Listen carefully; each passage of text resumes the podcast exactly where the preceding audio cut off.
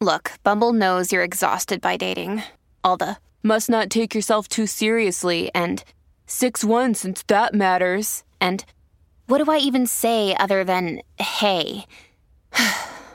Well, that's why they're introducing an all-new Bumble, with exciting features to make compatibility easier, starting the chat better, and dating safer. They've changed, so you don't have to. Download the new Bumble now.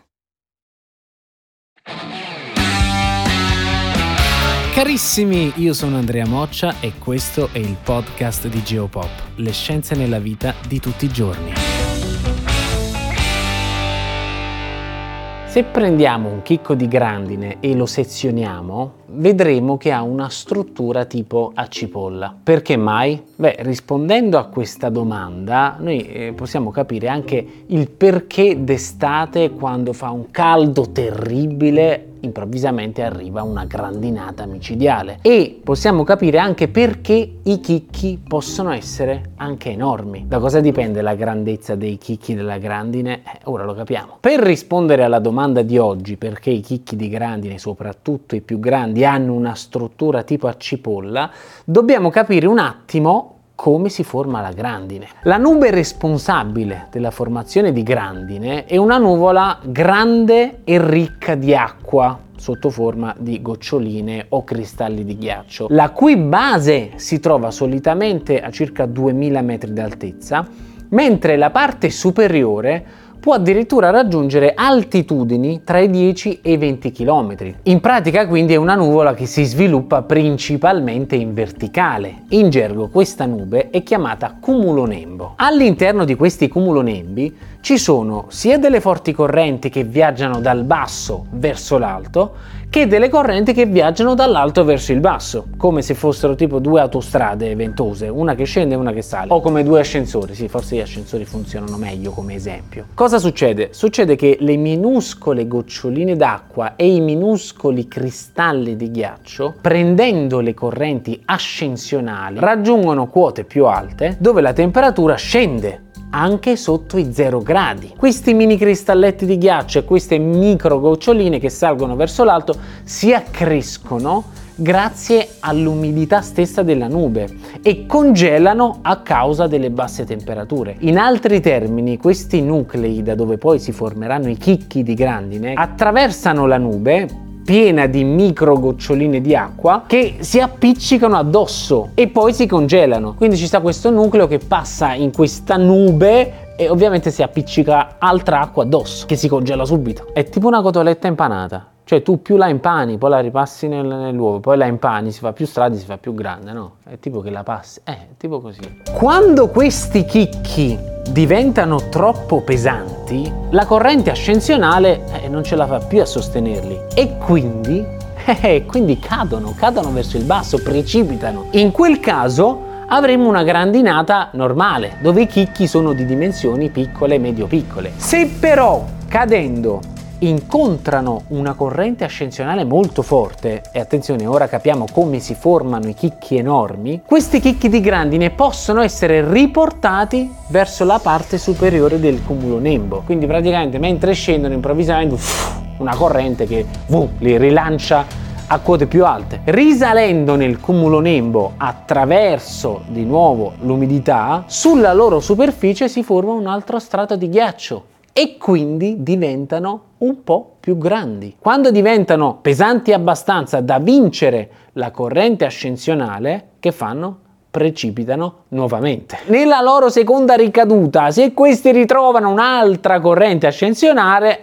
la storiella si ripete più e più volte, anche numerose volte. Più volte questi chicchi salgono e scendono, più straterelli si formeranno al suo intorno e più ovviamente saranno grandi i chicchi di grandine, diventando in casi estremi delle piccole bombette, anche di diametri di 7, 8, 9, 10 cm, praticamente quasi come una mela. Bene, abbiamo capito perché si forma la grandine e perché ci possono essere chicchi enormi, ma domanda: perché avvengono quasi sempre in estate ste grandinate, magari dopo una giornata caldissima di sole? Perché quello che genera i cumulonembi e le forti correnti è essenzialmente la differenza di temperatura tra la superficie e l'atmosfera dove più si sale più fa freddo, no? Quindi più farà caldo alla base, più differenza di temperatura ci sarà, quindi più acqua evaporerà e più piene saranno le nuvole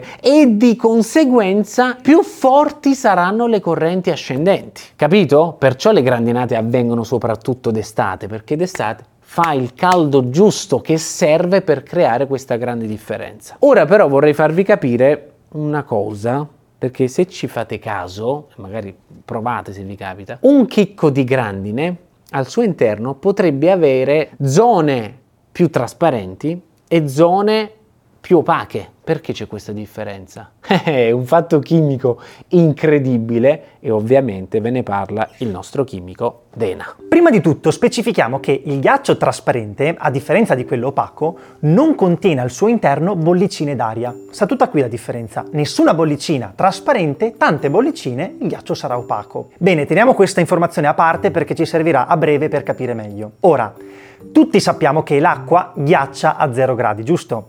Bene, secondo voi è possibile prendere l'acqua, raffreddarla sotto gli 0 gradi, quindi sotto il punto di congelamento, e ottenere un'acqua ancora liquida, quindi che non si è solidificata? Beh, la risposta può sembrare assurda, ma è sì.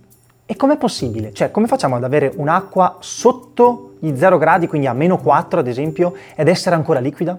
Beh, tutto dipende dalla purezza dell'acqua. In pratica le molecole d'acqua, quando le raffreddiamo sotto gli 0 gradi Celsius, hanno bisogno di un punto in cui aggrapparsi per cominciare a cristallizzarsi, quindi a trasformarsi in ghiaccio. E questi punti in cui aggrapparsi, chiamati centri di nucleazione, possono essere ad esempio i sali minerali dell'acqua, particelle di sabbia, particelle di sporco, insomma tutto ciò che non è acqua. Quindi se nell'acqua non ci sono queste impurezze, quindi questi punti in cui aggrapparsi, le molecole d'acqua faranno molta più fatica a cristallizzare e non si formerà il ghiaccio. Quindi se prendiamo acqua particolarmente pura e la raffreddiamo sotto gli 0 gradi, quindi a -3, -4, possiamo ottenere la cosiddetta acqua sottoraffreddata, cioè liquida anche se è sotto il punto di congelamento. Questo fenomeno chimico-fisico prende il nome di sopraffusione. Chiaramente poi se la temperatura scende tantissimo l'acqua prima o poi congela, lentamente ma congela. Bene, torniamo alla nostra grandine. L'acqua contenuta all'interno del cumulonembo arriva principalmente dall'evaporazione delle acque superficiali, quindi fiumi, laghi, mari, eccetera, e i sali e le impurezze non evaporano, rimangono giù. Questo significa che l'acqua delle nuvole, se non ci sono livelli di particolato atmosferico e di inquinamento, è particolarmente pura. Ora, se nel cumulonembo è presente una grande quantità di acqua particolarmente pura, i chicchi di grandine verranno circondati da uno straterello di acqua sottoraffreddata che congelerà molto lentamente. Questo darà il tempo alle bollicine d'aria di scappare e di conseguenza quella porzione di grandine sarà trasparente. Se invece nell'atmosfera c'è molto particolato, c'è molto inquinamento, l'acqua congela molto rapidamente, quindi non riesce a sottoraffreddarsi e le bollicine d'aria verranno intrappolate nel cristallo di ghiaccio e apparirà molto più opaco. Quindi, ricapitolando, è tutta una questione di purezza dell'acqua. Se è pura si può sottoraffreddare e far scappare le bollicine d'aria e quindi avremo un ghiaccio trasparente. Se invece contiene impurezie, l'aria rimarrà intrappolata e il ghiaccio sarà opaco. C'è da dire comunque che è molto più probabile che si formi ghiaccio opaco. Questo perché la probabilità che il cumulonembo si formi in una zona particolarmente senza inquinamento e senza impurità è molto bassa. Hey, it's Kaylee Cuoco for Priceline. Ready to go to your happy place for a happy price? Well, why didn't you say so? Just download the Priceline app right now and save up to 60% on hotels. So whether it's Cousin Kevin's Kazoo Concert in Kansas City, go Kevin! Or Becky's Bachelorette Bash in Bermuda, you never have to miss a trip ever again. So download the Priceline app today. Your savings are waiting. Go to your happy place for a happy price.